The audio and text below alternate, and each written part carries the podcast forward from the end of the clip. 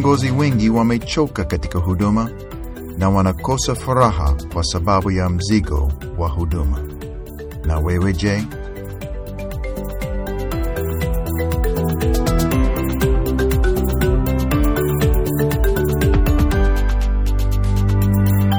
Utafiti ulifanyika Marekani mwaka 2016. Wachungaji 1050 walifanyiwa survey. Waliulizwa juu ya huduma yao na juu ya maisha yao kama viongozi. Asilimia tisini walijibu kwamba wamechoka kupita kiasi. Wamechoka kimwili, wamechoka kiroho na wanasikia uchovu katika huduma siku zote. Pengine wewe unasikia uchovu kama kiongozi. Ujipe moyo, hauko peke yako. Viongozi wengi wako hivyo. Sikiliza wanasemaje viongozi hawa. Ndiyo, kama kiongozi ninasikia uchovu mara kwa mara. Mambo yanayosababisha uchovu yanaweza kutokana na uh, vita ya kiroho inayopigwa na shetani juu ya kanisa, kuona baadhi ya watu waki, waliokuwa wakisonga mbele wakirudi nyuma. Hii inaweza kuleta uchovu fulani katika kazi, lakini pia kwa wahudumu ambao umewagawia huduma, kuona vile ambavyo hawafanyi kama walivyo uh, stahili kufanya. Pengine wanafanya kwa kutokuwa na uaminifu ama kulegea ama bila kuwa na moyo. Wakati mwingine mpaka inahitaji wewe urudi na kufanya zile huduma ambazo tayari uliweka mikononi mwa watu. Hiyo inaweza kuletea uchovu, kwa sababu unawaza mambo mengi na unayatekeleza, japokuwa kuna wahudumu ambao wapo katika zile huduma.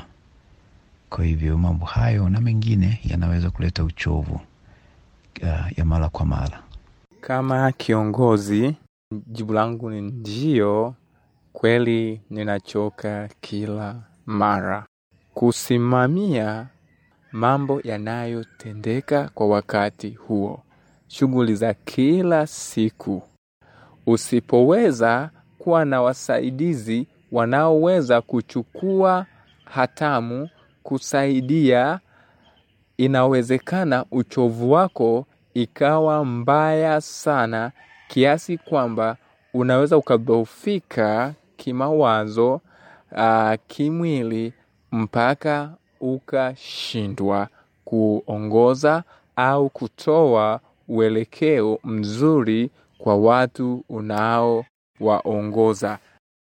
Tunazozungumzia sio uchovu wa kimwili bali kiroho, kwa sababu uchovu wa kimwili unaweza ukapumzika, na baada ya kupumzika nguvu inakuja upya lakini uchovu wa kiroho ni uchovu mkali um, sana, kwa sababu um, unatibika kwa, kwa hali ya kiroho, sio hali ya kimwili. Ni kweli sisi sote huchoka mara kwa mara katika huduma, lakini si vema na Bwana Mungu hataki wewe kusikia uchovu katika huduma yako. Leo tutaangalia sababu kubwa kwa nini viongozi wengi hawana raha katika huduma na wanasikia wamezidiwa na kazi. Je, unakumbuka mfano wa Musa na mkwewe Yethro katika kitabu cha Kutoka? Katika Kutoka mlango wa 18 tunasoma habari za kiongozi aliyechoka sana. Jina lake Musa, mtumishi wa Bwana, kiongozi mwema mwaminifu, aliyeongoza watu wa Mungu. Yeye kama mimi na wewe aliona shida hiyo katika maisha yake na huduma yake. Mstari wa 13 unasema kwamba Musa alifanya huduma tangu asubuhi hata jioni kila siku, na baba mkwe alipomwona akifanya huduma na kutambua kwamba Musa kweli amechoka, alitoa mashauri kwa ajili yake, na hayo mashauri yanafaa kwako, kiongozi mwenzangu. Sikiliza vizuri. Jambo la kwanza alilomwambia ni kwamba Musa, huwezi kuendelea hivyo kwa sababu wewe utadhoofika na watu wanaokufuata watalipa gharama. Tusome mstari wa 17 na 18. Mkwewe Musa akamwambia, jambo hili ufanyalo si jema, huna budi utadhoofika wewe na hawa watu walio pamoja nawe pia, maana jambo hili ni zito mno kwako, huwezi wewe kulitenda peke yako. Ndiyo, huduma ni kazi, na kiongozi anayefanya huduma humpasa yeye kufanya kazi kwa bidii, si kwa ulegevu. Lakini mara nyingi kiongozi huchoka kupita kiasi kwa sababu analofanya si jema. Ni kosa gani alilokuwa anafanya Musa? Yethro alimkemea kwa maneno haya, huwezi wewe kulitenda peke yako. Yaani, viongozi wengi wa kiroho wanahangaika na kuchoka kwa sababu hiyo hiyo. Wanafanya kazi peke yao badala ya kuwahusisha wengine na kuwagawia wengine kazi.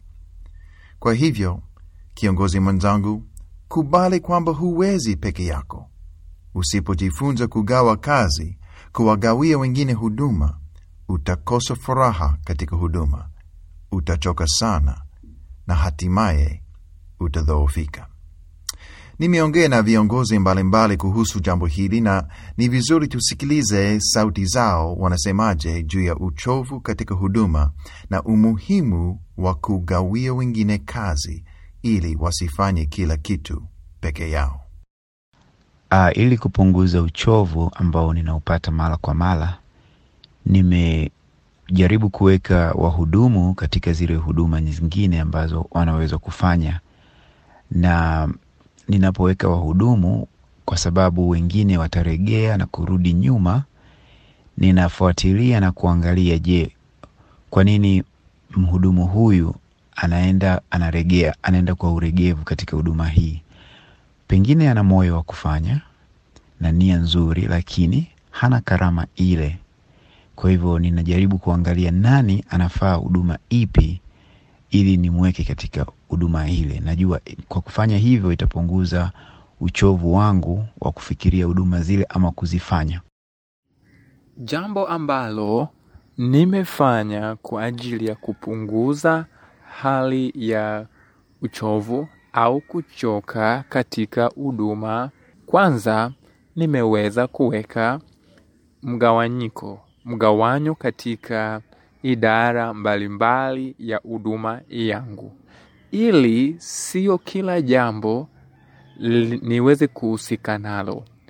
Kuna mambo mengine ambao wanafanya wasaidizi wangu na kuna mambo ambayo mimi kama kiongozi ninahusika nayo moja kwa moja, lakini kwa sababu ya mgawanyo wa kihuduma, hii inanipunguzia majukumu mengine na kuendelea kushughulika na baadhi ya mambo mengine machache. Na jambo lingine linalonisaidia pia ni kufanya kazi kwa ushirikiano kama teamwork, kuweka wengine na kuamini watu na kushauriana kwa pamoja na kutengeneza malengo na namna bora ya kufanya huduma yetu kwa pamoja, kwa kila moja kujaribu kuona uhusika wake na kutoa mchango wake ya namna gani tunaweza kukamilisha au kufanikisha malengo na mahitaji ya huduma yetu. Jambo hili ya kufanya kazi kama teamwork na kugawanya kazi katika idara ndogo ndogo inapunguza sana hali ya uchovu wa mawazo, hali ya uchovu wa kimwili na hata hali ya uchovu wa kiroho, na imekuwa ikinisaidia siku hadi siku, kwa sababu kuna wakati ambao mambo yanaweza yakafanyika pasipo uhusika wangu na muda huo ambao uhusika wangu haupo, inanisaidia mimi pia kukusanya mawazo mapya, kukusanya nguvu mpya na kuwaza vizuri na kupumzika, ili niweze kupata nguvu ya kuja na mtazamo mpya na kitu kipya kinachoweza kufanya huduma kusonga mbele kwenda hatua moja zaidi. Kwa hiyo hizi njia kuu mbili ya kuwa na mgawanyo wa idara mbalimbali mbali, na kuamini wale ambao umewapa idara ndogo ndogo, lakini pia kufanya kazi kama teamwork inanisaidia sana kupunguza hali ya uchovu niliyo nayo kila mara katika huduma yangu. Viongozi hawa wote wanakubali, wanaunga mkono kwamba ni muhimu, ni lazima, ni tendo la kumpendeza Bwana kuwapa wengine kazi ili tufanye huduma kwa raha na moyo bila kuzidiwa na kujisikia uchovu siku zote. Lakini shida ipo na ni shida kubwa. Kwa njia gani tunapaswa kukabidhi wengine huduma wakati ambapo ni sisi ambao tumekabidhiwa huduma na Bwana? Swali jingine ni watu gani wanaostahili kugawiwa kazi ya huduma? Pengine siku za nyuma wewe umejaribu kushirikisha wengine kazi ya huduma, na kwa kweli wameangusha huduma na kuharibu huduma. Yethro akitumwa na Mungu aliendelea kumpa Musa maelekezo katika Kutoka mlango wa 18 na katika podcast ijayo tutaendelea na jambo hili muhimu na kujifunza kwa njia gani tunapaswa kuwapa wengine huduma. Ni mtu wa namna gani anayestahili kugawiwa huduma? Sisi kama viongozi tuna wajibu gani baada ya kumpa mtu huduma, ili kuhakikisha kwamba huduma hiyo inasitawi na mtu aliyepewa anakomaa na kuona furaha katika huduma yake. Kiongozi mwenzangu, ikiwa wewe umeanza kuchoka katika huduma yako, usikate tamaa. Sisi sote hugongana na suala hili, kama Bwana alivyomtuma Yethro kwa Musa ili kumsaidia na kumshauri. Unaonaje? Bila shaka Bwana amekuletea mafundisho haya ili kukusaidia wewe, kukushauri na kuboresha huduma unayofanya ili uwe kiongozi bora. Mpaka wakati ujao, Bwana akubariki, kukutia moyo na nguvu na kukupa hekima katika uongozi wako.